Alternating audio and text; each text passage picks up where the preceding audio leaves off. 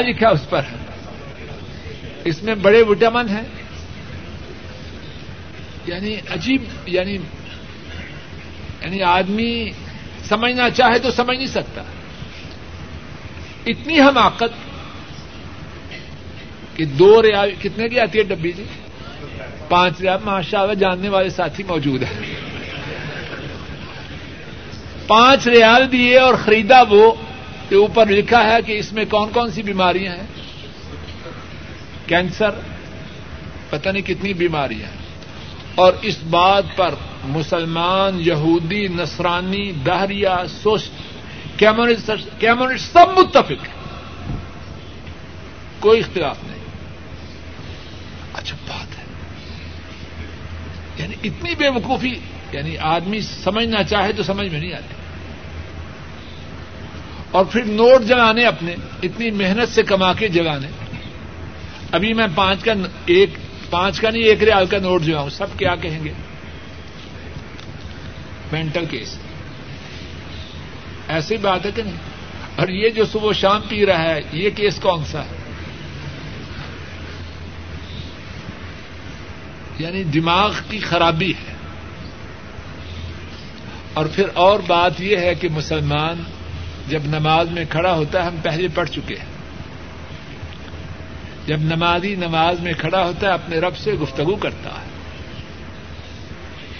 اور کتنی بد تہذیبی ہے کہ رب سے گفتگو ہو اور میرے منہ سے بدبو آ رہی۔ حماقت کی بات ہے۔ سوال یہ ہے کہ بسنت کے تہوار ان کی شرعی حیثیت کیا ہے؟ حدیث پاک میں ہے، جس نے کسی قوم سے مشابہت کی، وہ انہیں میں سے ہے۔ اور کتنی بدبختی کی بات ہے، امت لٹ رہی ہے، امت کٹ رہی ہے۔ اور جن کا تہوار ہے، وہی مسلمانوں پر ظلم کر رہے ہیں۔ ہم ان کے ساتھ مل کے ان کے تہوار منوائیں۔ کہاں گئی اسلامی غیرت؟ سوال یہ ہے کہ پاکستان میں جو انشورنس کمپنیز ہیں ان کی جو بیمہ پالیسی ہے، اس کا کیا حکم ہے؟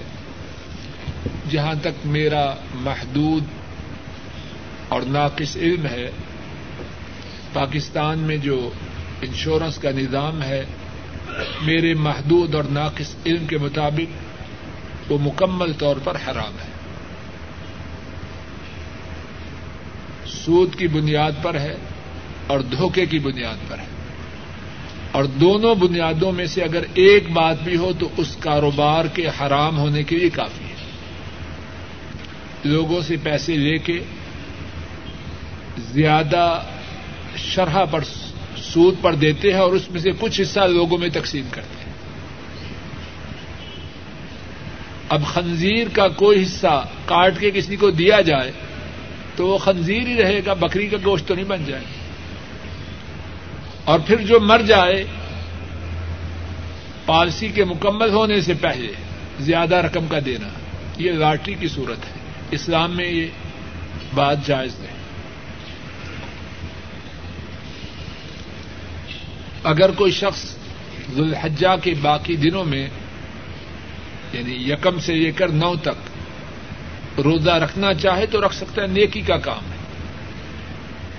یعنی ان نو دنوں میں آدمی جتنے زیادہ نیکی کے کام کر سکے کر دے صدقہ و خیرات کرے، نوافل پڑھے، اللہ کا ذکر کرے رودے رکھے، سب کام اچھے ہیں۔ لیکن خصوصی طور پر جو رودے کا ذکر آیا ہے، وہ نو تاریخ کا روزہ ہے۔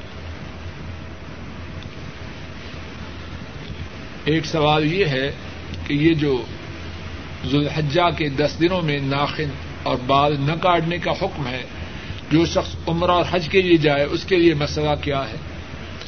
جو شخص عمرہ یا حج کے لیے جائے، وہ ناخن اور بال کاٹنے کے حکم سے مستثنا ہے۔ اس پر یہ پابندی نہیں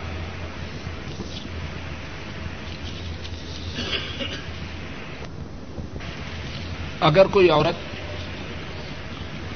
عمرہ کے، عمرہ کا احرام باندھ کے حج پہ جائے اور عمرہ ادا کرنے سے پہلے بیمار ہو جائے اور پھر حج کے لیے جانے کے دن آ جائیں تو کیا کرے؟ اس کے لیے یہ ہے کہ وہ حج کے اعمال کو شروع کر دیں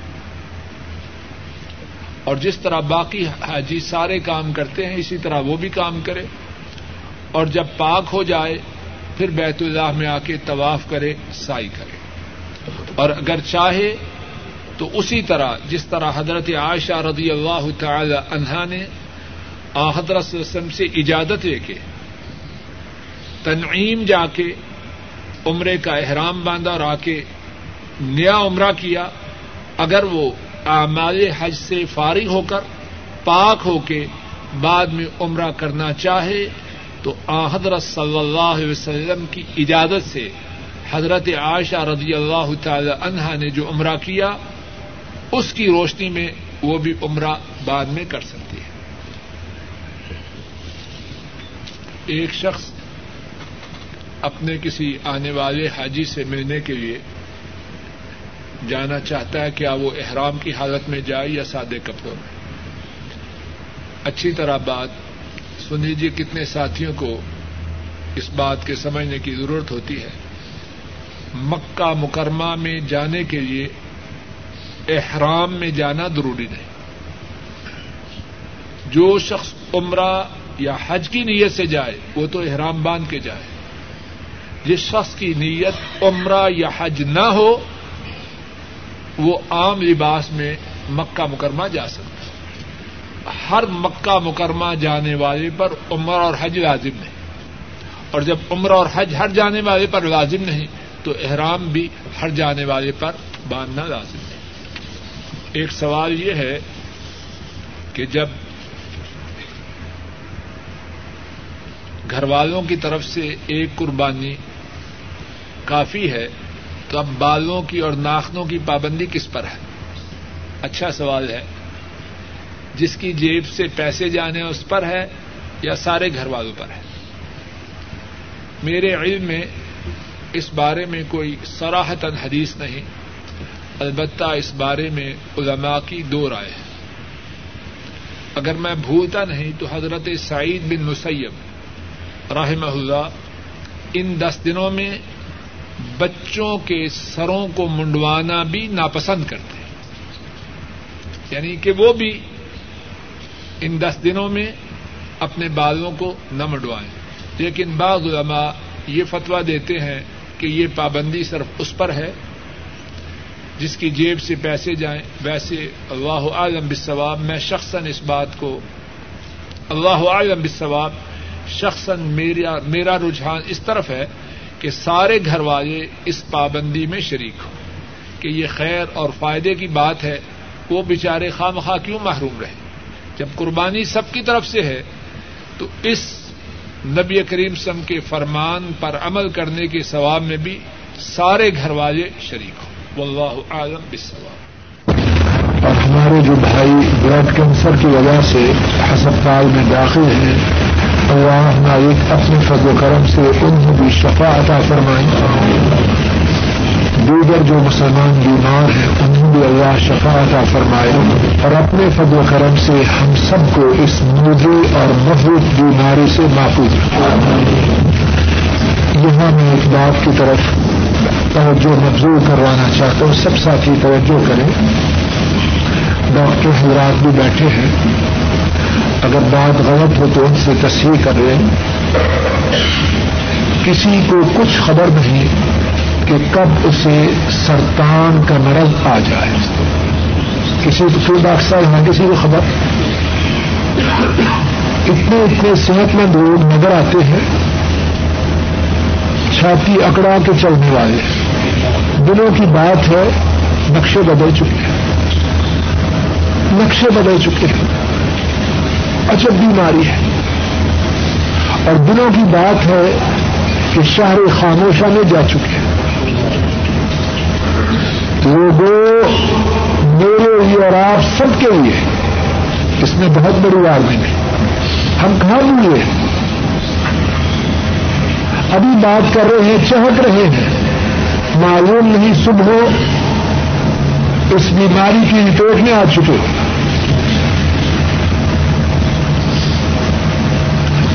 آدمی نافرمانی کرے تو کس بھروسے پہ کرے؟ سوچنے کی بات ہے۔ کسی بات کی گارنٹی ہو، اللہ نہ کرے نہ کرے نہ کرے۔ ہم میں سے کسی کو صبح کینسر ہو، زندگی کا کوئی لطف باقی رہے گا۔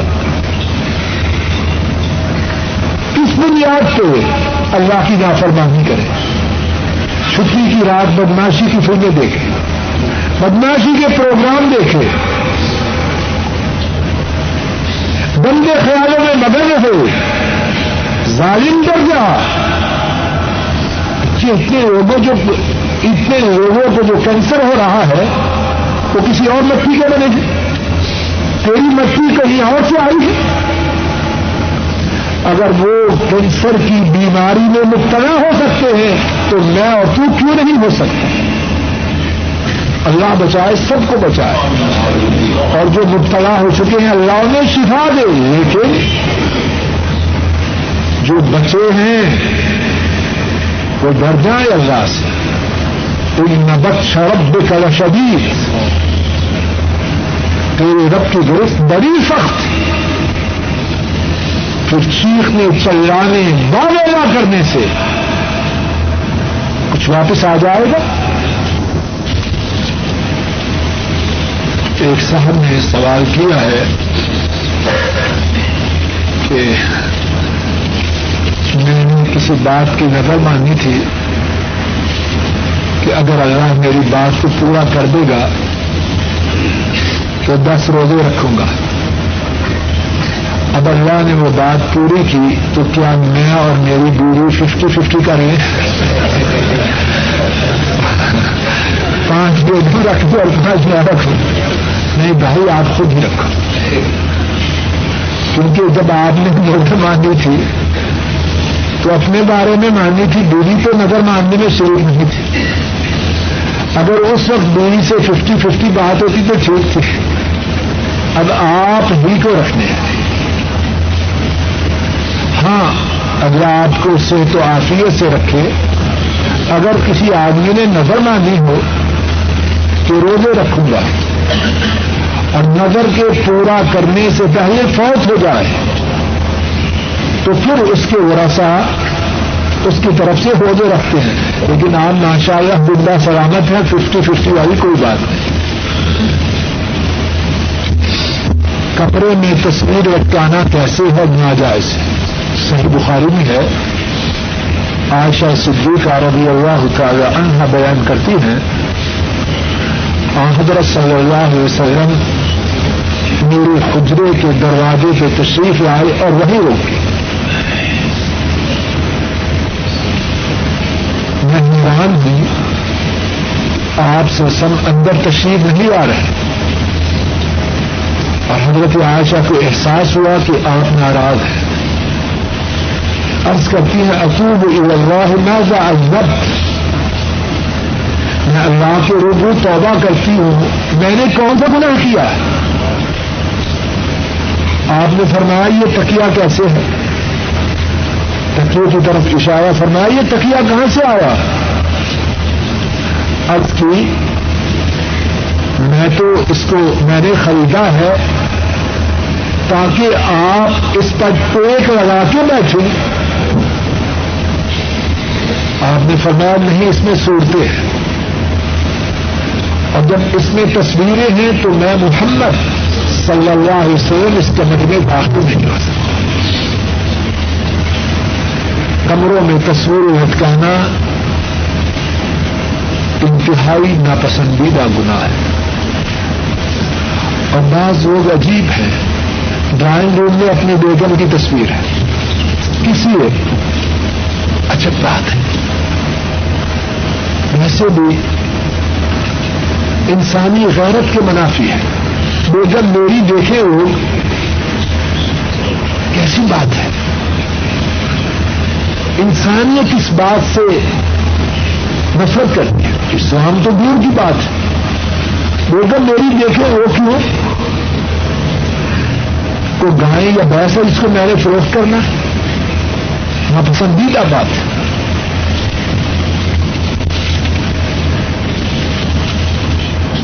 ایک صاحب نے دیکھا یہاں کوئی لاٹری چل رہی ہے تھائی لینڈ کی۔ اور کافی لوگ اس لاٹری میں اپنا بیڑا گھر کر رہے ہیں۔ تو لاٹری میں بیڑا غرق نہیں ہوگا تو اور کیا ہوگا؟ لیکن شاید اس بیڑا اس نقصان سے کسی کو نصیحت ہو جائے تو اس کے لیے نقصان ہی خیر کا باعث ہے۔ اسلام میں لاٹری ناجائز ہے اور اس بارے میں ایک موٹی بات ہمیشہ یاد رکھی توجہ سے سنی اور یاد رکھی میں اور آپ کس لیے کماتے ہیں۔ کس کے لیے کماتے ہیں؟ قبر میں ساتھ ہو جانے کے لیے کہ جب فوت ہوں تو ڈائروں کی تھالی ہمارے ساتھ رکھ دینا۔ کس لیے کما رہے ہیں یہی کہتے ہیں بچوں کو یہ کچھ چھوڑ جائیں اچھی بات ہے۔ اسلام میں یہ بات پسندیدہ ہے۔ لیکن اگر بچوں کے یہ حرام چھوڑ کے جائیں گے تو بچے حرام کے ہوں گے یا حلال کے؟ کیوں نہیں سوچتے؟ میں یا آپ اگر کانٹے دیجیے تو سیب سیبوں کا درخت دے گا؟ یا مالٹے آئیں گے؟ یا آم آئیں گے؟ کیا ہوگا؟ کانٹے ڈوبیں گے، کانٹے کاٹیں گے۔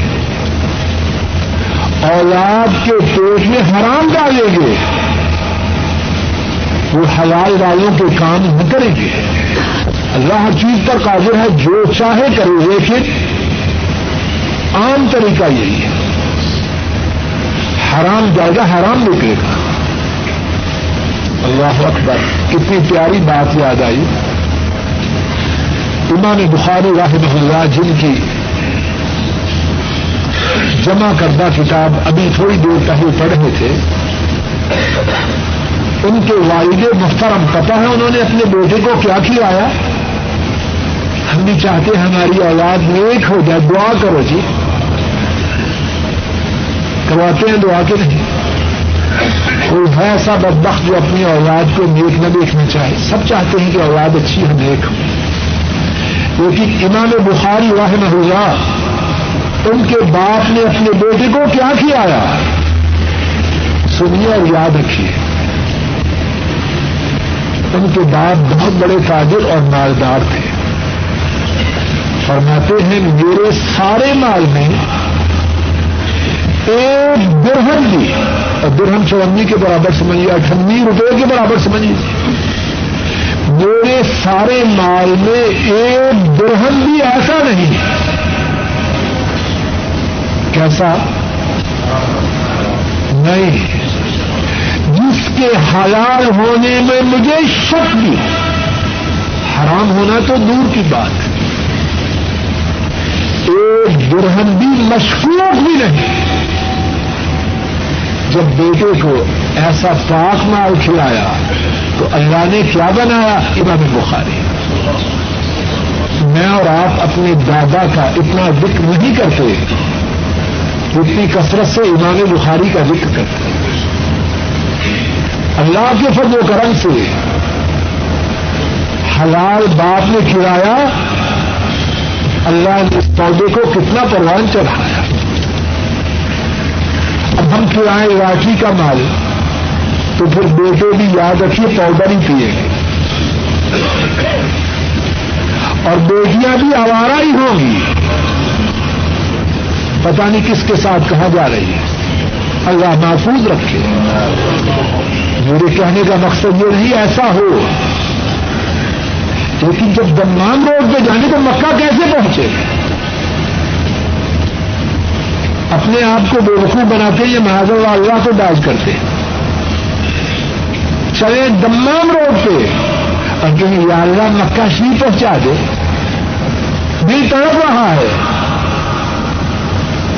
یہ فراڈ کی باتیں اللہ کے ساتھ نہ چلے۔ گی عورتوں کے قبرستان میں جانے کے بارے میں آحدر وسلم نے ان عورتوں پر رحانت کی ہے جو قبرستان جاتی ہیں۔ اس بارے میں ٹھیک بات اللہ عالم سواب یہی ہے کہ عورتیں قبرستان میں نہ جائیں۔ ویسے بھی غور کریں۔ بعض عورتیں ایسی ہیں جو ہم سے بہت زیادہ صبر والی ہے یہ ایکسپٹل کیسز ہے لیکن عام طریقہ تو یہی ہے۔ تو ان بیچاریوں کو قبرستان میں جا کر ضرور روانا ہے۔ جائیں گی تو ان کے غم میں اضافہ ہی ہوگا۔ روئیں گی اور اگر بے صبری کریں گی تو گناگار بھی ہو تو اسلام کی یہ شفقت ہے ان پر کہ انہیں قبرستان جانے سے روک دیا، نہ بے صبری کا موقع آئے اور نہ گناگار اچھا اس حوالے سے اپنا عورتوں کی کیا ان عورتوں کا کیا بن ہے جو چڑھاوا چڑھانے کے لیے ماشاء بڑی بڑی دور جاتی ہے اللہ معاف کرے، نہ صرف گناہ نہ بلکہ شرک بھی کرتی اذان سننے کے بعد سنت سنت سے یہ ثابت ہے، پہلے دروشی پڑھا جائے، پھر بعد میں اذان کی دعا پڑی جائے۔ ایک سوال یہ ہے کہ ایک صاحب یہاں تھے، وطن واپس گئے تو ان کی بیگم ان کی اجازت کے بغیر بچی کا رشتہ کہیں کر چکے تھے۔ وہ وہاں پہنچے تو انہوں نے اس رشتے کو باقی رکھنے سے انکار کیا۔ تو کیا ان کا یہ قدم شرن درست ہے یا غلط؟ بڑا ضروری سوال ہے۔ رشتہ کرنے کا اختیار عورت کو نہیں۔ رشتہ کرنے کا اختیار عورت کو نہیں رشتہ کرنے کا اختیار باپ کو ہے اور باپ اس بات کا پابند ہے کہ رشتہ کرتے وقت جس بچی کا رشتہ کرنا ہے اس کی اجازت ہے۔ اسلام میں سب کے حقوق کا خیال ہے۔ پھر سنیے، عورت کو بیٹی کا رشتہ کرنے کا قطن اختیار ہے یہ باپ کا حق ہے اور باپ بھی اس بات کا پابند ہے کہ رشتہ فائنل کرنے سے پہلے بچی کی ردا حاصل کرے۔ اور بچی کی ردا حاصل کرنے کے لیے یہ ضروری نہیں کہ وہ بولے اور یہ بھی ضروری نہیں کہ براہ راست پوچھے۔ ماں کے ذریعے، پھوپھی کے ذریعے، خالہ کے ذریعے، بڑی بیٹی کے ذریعے، لیکن اس کی رضامندی ضروری ہے۔ باپ، بیٹی دونوں راضی ہو پھر رشتہ ہو۔ یہ تو ہوئی مسئلہ کی بات۔ اب جو عورت نے کر دیا ہے،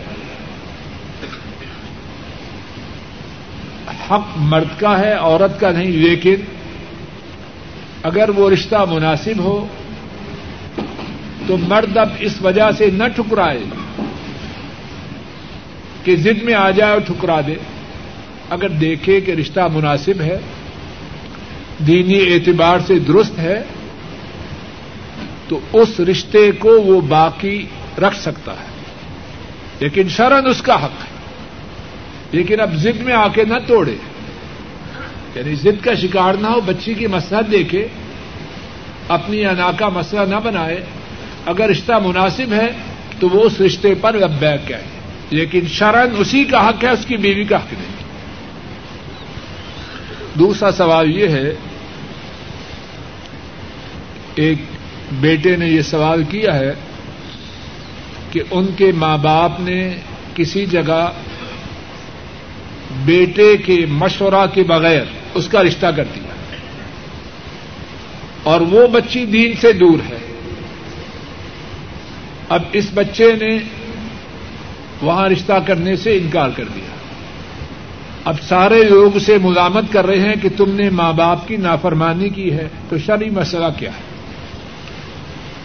پھر اسی بات کو دہراتا ہوں۔ یہ بات درست نہیں کہ بچے یا بچی کی مشورہ کے بغیر رشتہ کیا جائے۔ اسلام میں ماں باپ کے حقوق ہیں اور بچوں کے بھی حقوق ہیں۔ ماں باپ کی ذمہ داری ہے جن کا رشتہ ہے ان سے مشورہ کرے۔ اور خصوصاً جب بچے کا معاملہ یہ ہے کہ بچی بھی دین سے دور ہے، تو ماں باپ کو اپنے موقع پہ نظر ثانی کرنی چاہیے۔ انہیں اس بات کا حق نہیں کہ بچے کی اجازت کے بغیر اس کا رشتہ کر دے اور پھر کریں بھی وہاں جو بچی دین سے دور ہے۔ ان کا یہ طرز عمل درست نہیں، لیکن اس کے ساتھ ساتھ اپنے اس بیٹے سے بھی اس کو بھی یہ تجویز ہے کہ وہ بھی معاملہ و دانش سے نمٹا ہے۔ اگر اس کا اعتراض بچی کی بے دینی پر ہے، تو ماں باپ سے کہے کہ انہیں کہیں کہ بچی دیندار بن جائے۔ شاید اللہ کرے اسی بہانے بچی کی اصلاح ہو جائے۔ تو اس بچے کو دوہرا ثواب ہو جائے۔ ماں باپ کے سامنے یہ مطالبہ رکھے کہ بچی دین میں آ جائے۔ تو اگرچہ آپ نے جو کام کیا ہے، شرن آپ کو اختیار تو نہ تھا۔ لیکن میں اللہ سے ثواب حاصل کرنے کے لیے آپ کے فیصلے پر لبیک کہہ سکتا ہوں، لیکن بچی دین میں آ جائے۔ شرن بچہ پابند ہے۔ نکاح کے بعد اگر رخصتی میں کچھ عرصہ ہو، تو بیوی کا خرچہ کس کے ذمہ ہے؟ تو ماشاء اللہ سمجھدار آدمی ہے۔ پکا کاروباری آدمی ہے۔ اگر نکاح ہو جائے تو بیوی کس کی ہے؟ کس کی بیوی ہے؟ جس کی بیوی ہے وہ خرچہ دے۔ جس کی بیوی ہے وہ خرچہ دے۔ ہاں اگر اس کی اجازت کے بغیر رہے۔ نکاح ہوا رخصتی کے لیے۔ لیکن اب وہ وزد ہیں کہ نہیں جی ہم دو سال بعد بھیجیں گے۔ اس کی مرضی شامل نہیں۔ پہلی بات یہ ہے کہ اس کی مرضی کے بغیر اس کا رہنا درست نہیں۔ اگر وہ اس کی مرضی کے بغیر میکے بیٹھی رہے، اس پر خرچہ نہیں۔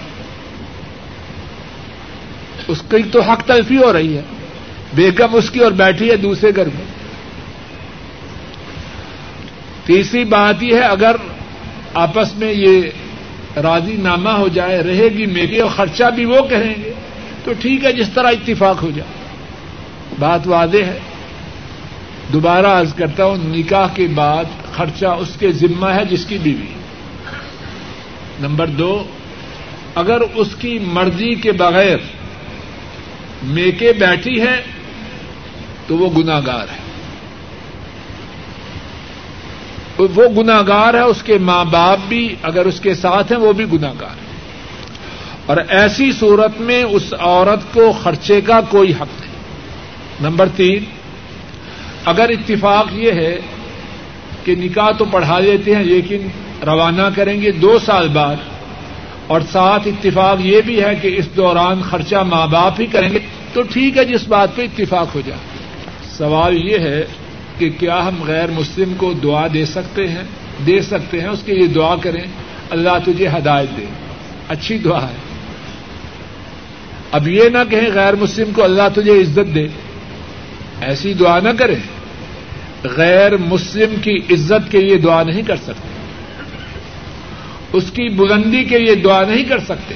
ایسی دعا کریں جس میں ہدایت کا رخ اللہ تجھے نیکی کی توفیق دے۔ اللہ تجھے سیدھی راہ پہ چلائے۔ اللہ تیری رہنمائی کرے۔ اللہ تجھے شیطان کے شر سے بچائے۔ یعنی ایسے انداز میں دعا کرے جس سے اس کے اسلام کی طرف کنورٹ ہونے کی بات بنے۔ وگرنہ وہ اسلام کا دشمن اگر اس میں ترقی ہوئی، عزت ہوئی تو اور زیادہ نقصان ہے۔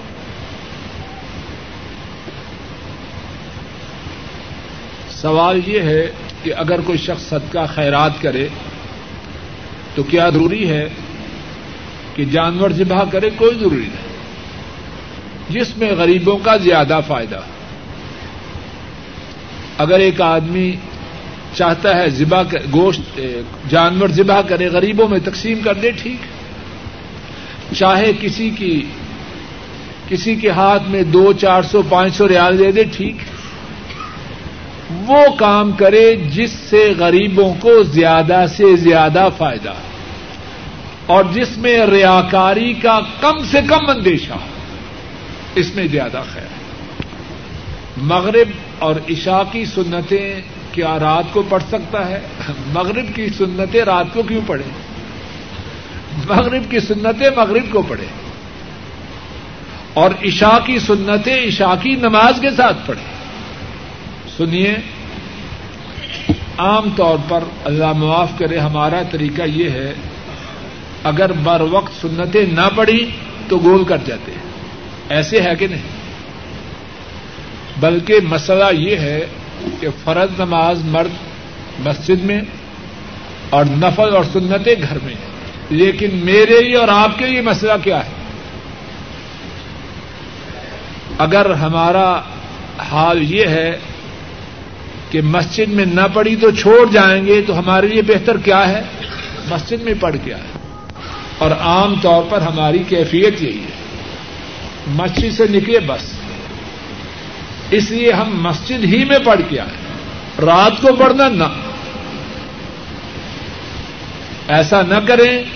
خدشہ ہے کہ سنتیں گوئی کریں۔ گے اگر آدمی کسی فوج شدہ شخص کی طرف سے عمرہ یا حج کرنا چاہے، تو اس کے لیے پہلی بات یہ ہے کہ اپنی طرف سے عمرہ یا حج کر لیا۔ اگر آدمی کسی فوج شدہ شخص کی طرف سے عمرہ یا حج کرنا چاہے، تو اس کے لیے پہلی بات یہ ہے کہ اپنی طرف سے عمرہ حج کر لیا۔ جہاں تک نیت کا تعلق ہے، جب لبیک کہے تو ایک دفعہ کہہ لے کہ اے اللہ، میں فلاں شخص کی طرف سے عمرہ یا حج کر رہا۔ ایک یا زیادہ حج کرنے کی صورت میں کون سا حج فرض ہوگا؟ پہلے فرضی حج کریں گے۔ کوئی شخص اس سال پہلا حج کر رہا ہے۔ اور نیت ہے کہ آئندہ سالوں میں اور حج ادا کروں گا۔ کوئی پتا ہے کہ آئندہ سال تک زندہ رہے یا نہ رہے۔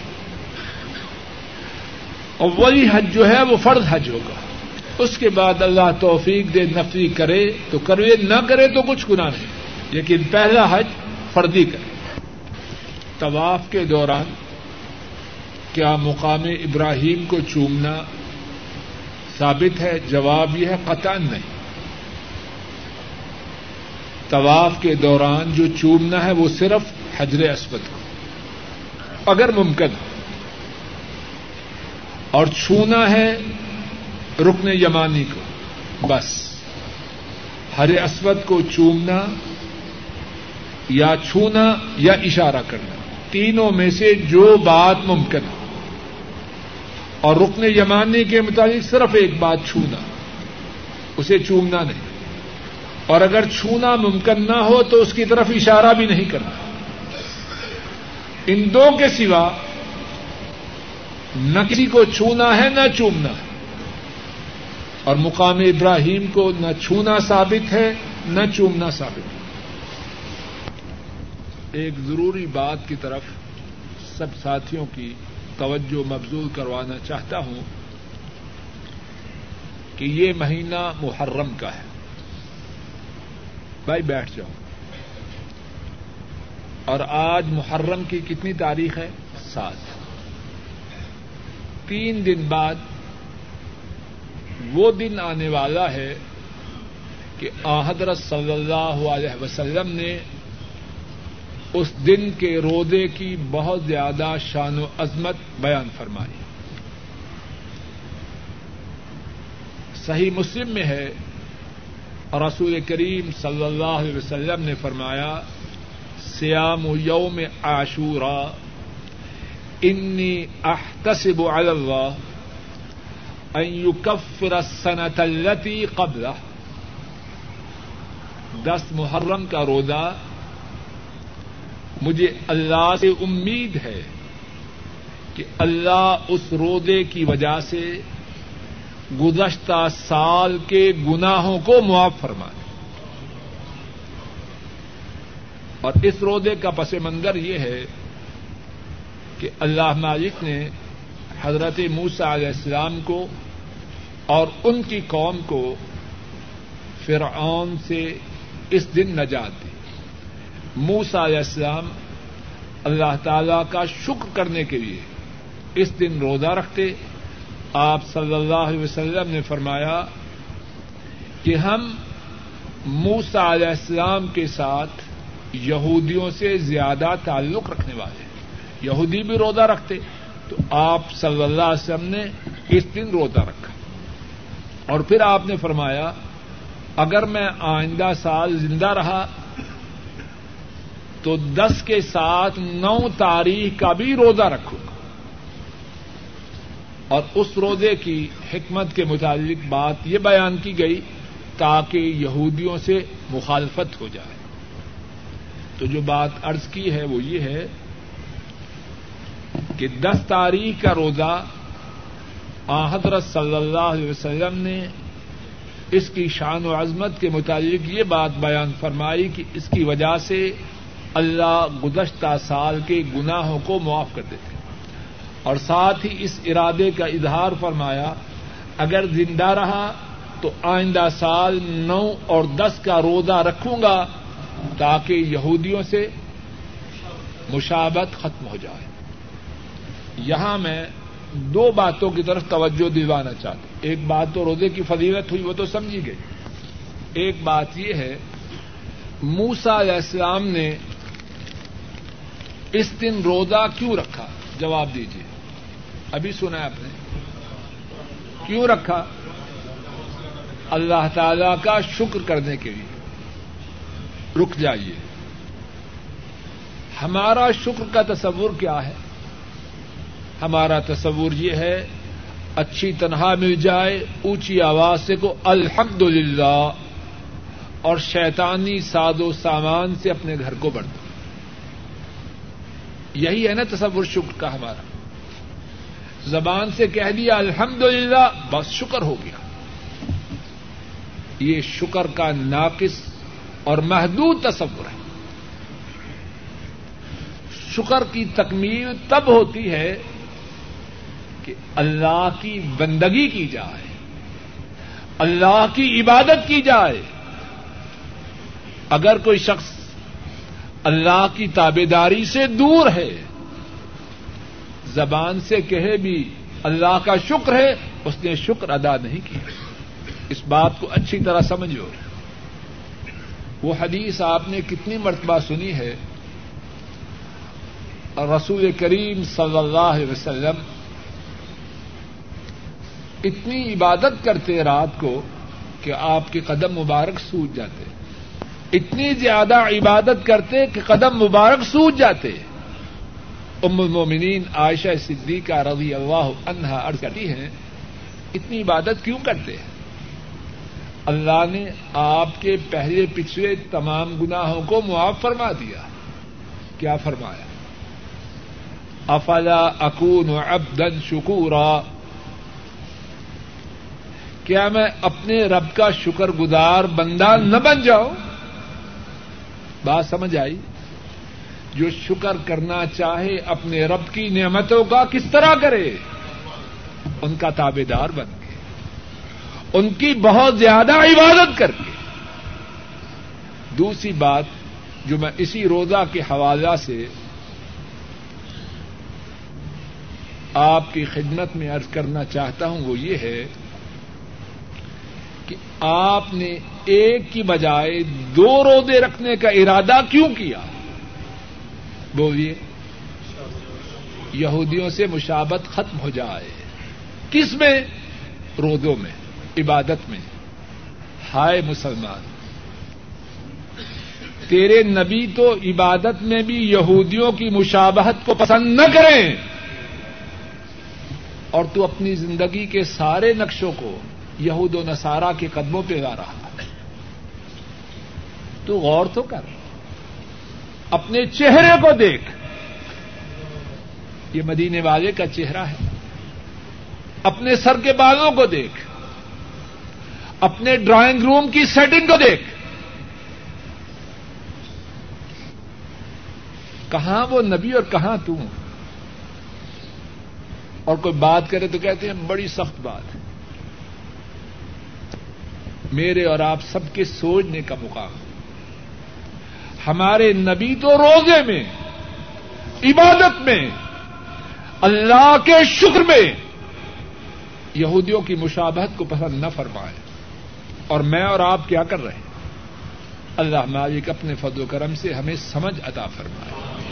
صحیح معنوں میں مسلمان بنائے۔ اور اسلام پہ زندہ رکھے اور اسلام ہی پہ ہماری موت آئے۔ اے اللہ ہم ایک سوال یہ ہے کہ جب آدمی مسجد میں جائے تو جاتے ہی نماز کی نیت کرے یا نماز شروع کرتے وقت کرے؟ اس سوال کے جواب میں تھوڑی سی تفصیل ہے۔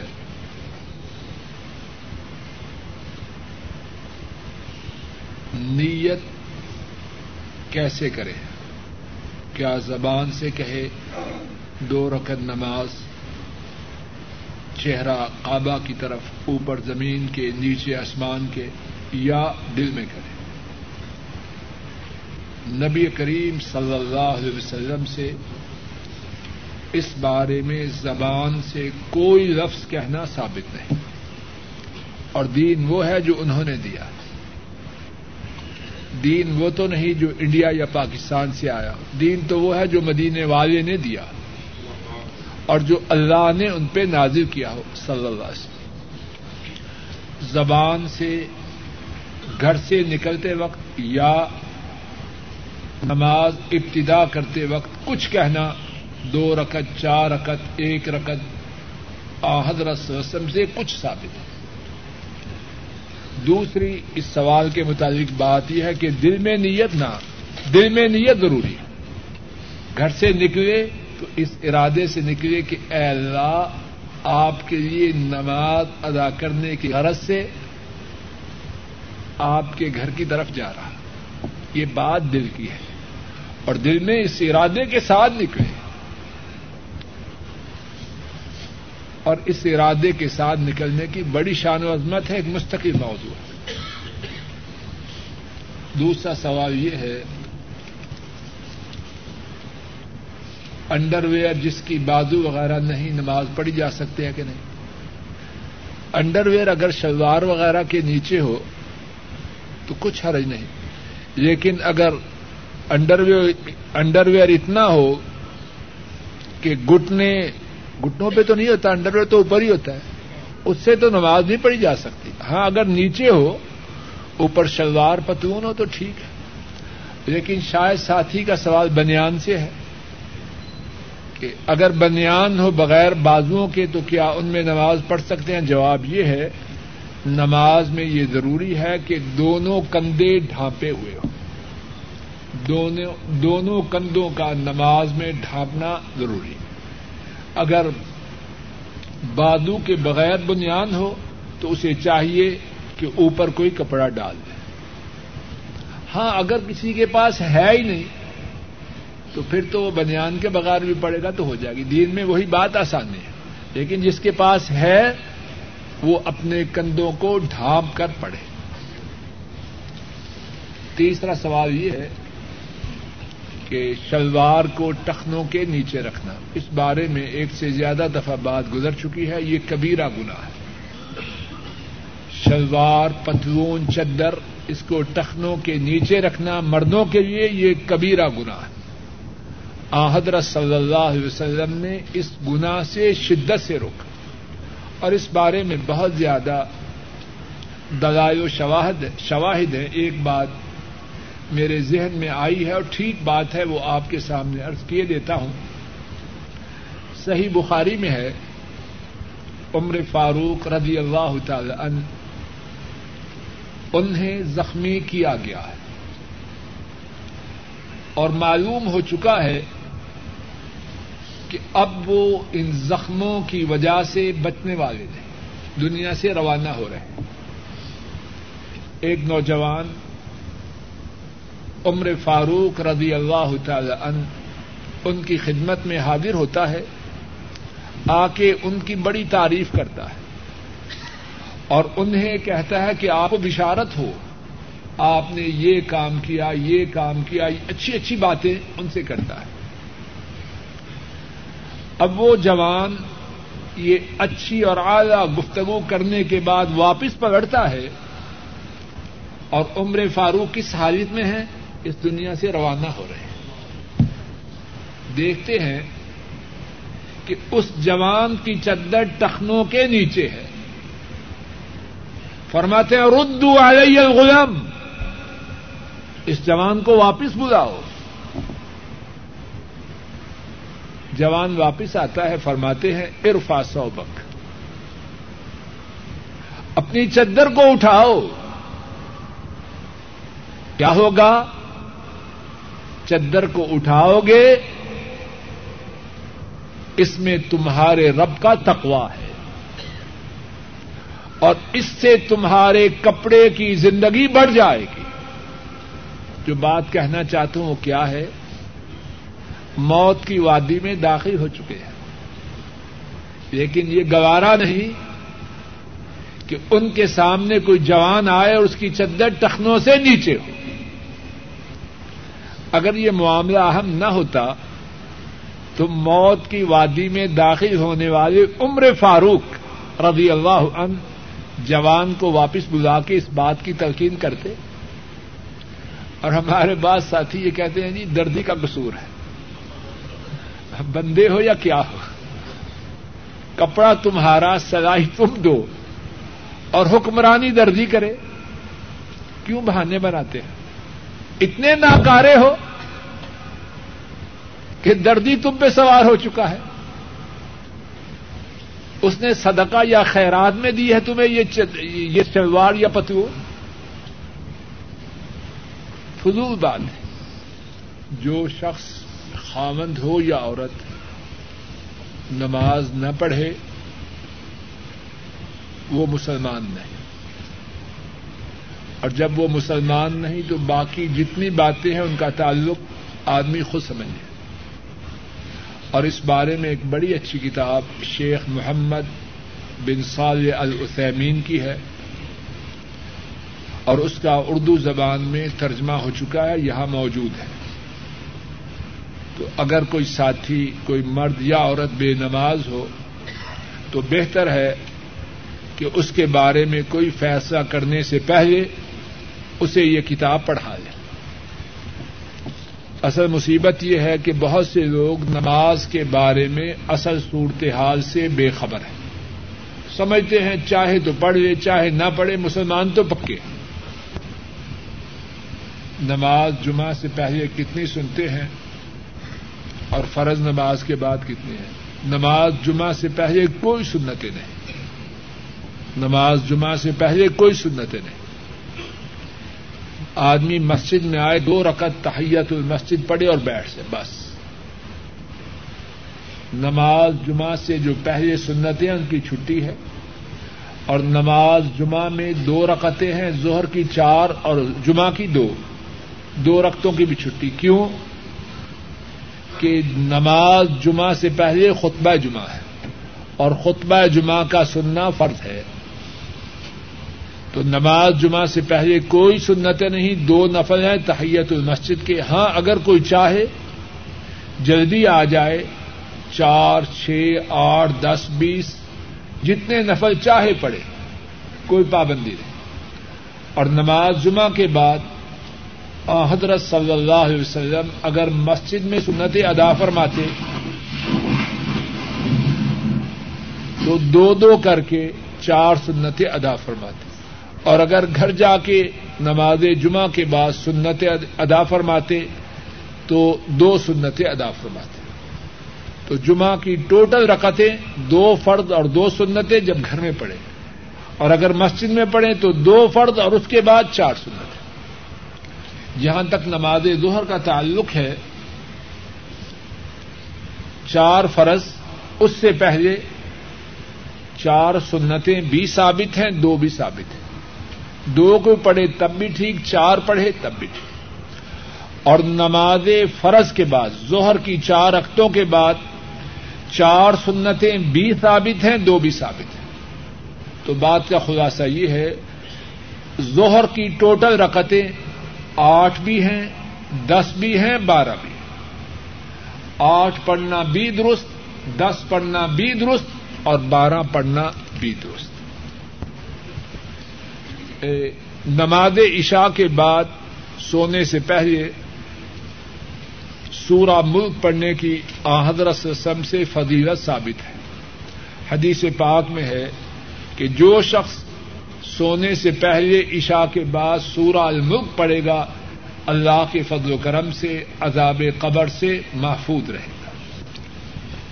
بعض لوگ یہ عقیدہ رکھتے ہیں کہ کسی قبر سے مٹی لائیں، بچے کے ہاتھ پہ لگائیں، اسے شفا ہو جاتی ہے۔ ایسے عقائد رکھنا شرکیہ بات ہے۔ اللہ مالک اپنے فضل و کرم سے ایسے عقائد سے محفوظ رکھے۔ اور اگر کوئی اس آزمائش میں مبتلا بھی ہو جائے، مٹی لگائی، اللہ کے حکم سے شفا ہو گئی، تو سمجھے کہ میری آزمائش کا وقت آیا اس شرک میں مبتلا نہ ہو۔ یہ شیطانی حرکت ہے، اس سے بچ جائے۔ نبی کریم سسم ہفتہ میں دو دن روزہ رکھتے، پیر کے دن اور جمعرات کے دن۔ ایک سوال یہ ہے کہ کوئی شخص اگر مغرب کی نماز میں تیسری رقط میں ملے۔ تو امام کے بعد جو اس نے دو رقط پڑھنی ہے، وہ کس طرح پڑھے؟ جو سوال کیا گیا ہے، اس کا جواب دینے سے پہلے اپنی طرف سے ایک اور بات کروں کہ میرا یہ بھائی تیسری رقط میں نہ ملے۔ کس رقط میں ملے؟ بولو۔ تیسری رقط میں کیوں ملے؟ یہ شیشان کی لڑائی میں شامل ہے۔ کیا کر رہا ہے؟ عقل کرے اور پہلی رقط میں ملے۔ تکبیر تحریمہ پانے والے کا پتہ اجر و ثواب کتنا ہے۔ من صلی اللہ اربعین یومن یدرک التکبیرت الاولا کتب له براءتان. براءت من النار و براءت من النفاق. جو شخص چالیس دن تک تکبیر تحریمہ کے ساتھ نمازیں ادا کرے، اس کے لیے اللہ تعالی کی طرف سے دو باتوں سے برات لکھی جاتی ہے۔ دو باتوں سے آزادی لکھی جاتی ہے۔ کون کون سی باتیں یہ بندہ نفاق سے پاک ہے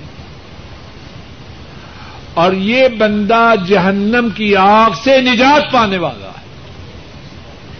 اور اللہ کا لکھا کچا ہے یا پکا ہے؟ تو میرا یہ بھائی اور میں خود اور سارے مسلمان تیسری رقط میں کیوں ملے؟ نماز سے زیادہ ضروری کام ہے عقل کریں۔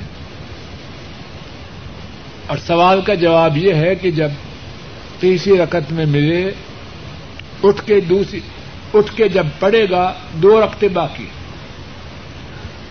اب سوال یہ ہے کہ سورہ الفاتحہ سے پہلے سبحان اللہ پڑھے یا نہ پڑھے؟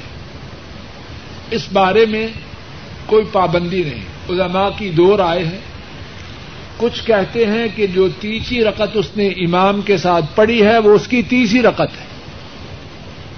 اب جو پڑھے گا، کون کون سی رقط پہلی اور دوسری۔ تو وہ پہلی رقم میں سبحان اللہ پڑھے۔ اور بعض کہتے ہیں کہ نہیں، امام کے ساتھ جو رقط پڑی ہے، وہ کتنی ہے؟ اس کی پہلی ہے، اب امام کے بعد کون سی پڑھے؟ دوسری اور تیسری۔ جب دوسری ہے تو پھر سبحان اللہ نہ پڑھے۔ تو دونوں میں سے جس بات پر بھی عمل کر لیا جائے، اللہ کے فضل و کرم سے امید ہے، درست ہے، لیکن وہ کوشش کرے پہلی رقط ہی میں آ کے شریک ہو۔ دوسرا سوال یہ ہے کہ دوسری رقط کے بعد تشہد بیٹھے کہ نہ بیٹھے، ضرور بیٹھے۔ جب اس نے ایک رقط امام کے ساتھ پڑھی اور پھر دوسری رقط خود پڑھی، تو دو کے بعد تشہد ہے کہ نہیں؟ اس پہ تشہد بیٹھے، پھر تیسری رکت پڑے اور پھر تشہد بیٹھے۔ اگر کسی شخص نے جوتی تھامی ہو اور پھر اسی ہاتھ سے قرآن پاک کو چھو دے تو اس میں گناہ کی بات ہے کہ نہیں؟ جواب یہ ہے اگر جوتی کو تھاما ہے اور جوتی پر گندگی ہے، تو پھر تو قرآن پاک کو بالکل نہ چھوئے۔ ہاتھ صاف کرے، لیکن اگر جوتی صاف ہے، تو اللہ تعالی کی رحمت سے امید ہے کہ کوئی مواخذہ نہ۔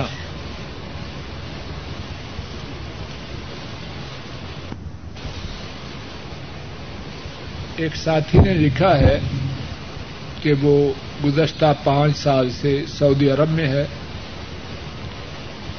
معاشی حالت کمزور ہونے کی وجہ سے وہ اپنے والدین کی زیارت کے لیے نہیں جا سکا اور اسی دوران اس کے والد محترم فوت ہو۔ گئے اب اس کی والدہ ضعیف اور کمزور ہے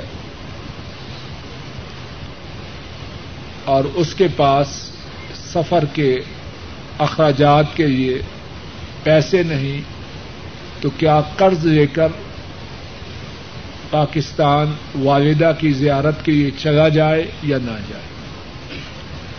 اللہ مالک اپنے فضل و کرم سے ہمارے اس بھائی بے رحم فرمائے، اس کے والد صاحب کی مغفرت فرمائے اور والدہ صاحبہ کو صحت دے۔ ہمارا یہ بھائی اپنے حالات کے مطابق فیصلہ کرے۔ اگر اسے اللہ کے فضل و کرم سے امید ہے کہ قرض لینے کے بعد قرض ادا کر سکے گا، تو یہ باقی ایک اور سوچنے کی بات یہ بھی ہے کہ اگر حالات اتنے کمزور ہیں کہ پانچ سال میں جانے کی صورت نہیں بن سکی اور اب بھی نہیں ہے تو وہ سعودی عرب میں رہنے یا نہ رہنے کے بارے میں بھی اثر نو غور کرے۔ میرا کہنے کا مقصد یہ نہیں کہ چلا جائے۔ اس بات کا بھی جائزہ یہ کہ کیا یہاں رہنا اس کے لیے زیادہ بہتر ہے یا واپس جانا بہتر ہے۔ اللہ مالک ہمارے اس بھائی کی اور سب محتاج اور مفلوق الحال بھائیوں کی بھرپور مدد کرے۔ اور ہم سب کی بھی اپنے فضل و کرم سے مدد کرے۔ اور اسی حوالہ سے یہ بات بھی کروں گا، اگر اللہ مالک نے مجھے یا آپ کو یا ساتھیوں کو وسائل دیے ہیں، تو اس قسم کے حالات سن کر اللہ کا شکر کرے۔ شکر بھی کرے اور اللہ کے دیے ہوئے پیسوں کو نافرمانی پہ صرف نہ کرے۔ یہ ریال، یہ پاؤنڈ، یہ ڈالر۔ یہ لازمی نہیں کہ جس کے پاس آ چکے ہیں، ہمیشہ اس کے پاس ہی رہے۔ اللہ نے قدم بھی عطا کی ہے بڑی تیزی سے بھاگ جاتے ہیں۔ ان اس قسم کے واقعات سننے سے اپنا جائزہ لے۔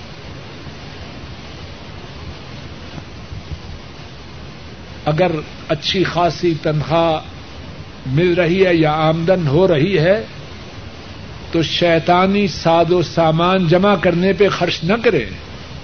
معلوم نہیں کب کسی پہ یہی وقت آ جائے۔ آ سکتا ہے کہ نہیں؟ صبح ہونے سے پہلے کروڑوں اربوں کے مالک پر یہ وقت آ سکتا ہے۔ صبح ہونے سے پہلے۔ جو اللہ دے سکتے ہیں، چھین نہیں سکتے۔ اگر کوئی شخص صدقہ خیرات کے لیے کوئی کھانے کی چیز مخصوص کرے تو پھر اس میں سے خود نہ کھائے۔ جب صدقہ کے لیے کوئی چیز نکالی تو غریبوں کے لیے نکالی، اپنے لیے تو نہیں نا۔ اس طرف سے دیا اس طرف سے واپس لے لیا، یہ تو ٹھیک نہیں۔ اور اگر غلطی سے کھا چکا ہے تو نمبر ایک، اللہ سے معافی مانگے۔ اور جس قدر کھایا ہے، اندازہ کر کے اتنا اثر نو صدقہ دے۔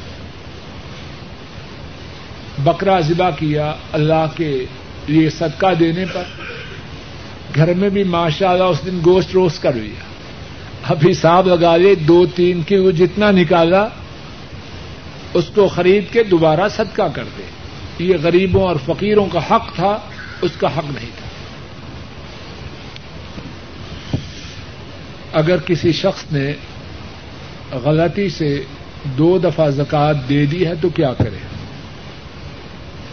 مثلاً اس کے ذمے دس ہزار تھے، اس نے دو دفعہ دس ہزار دے دیے، کیا کرے؟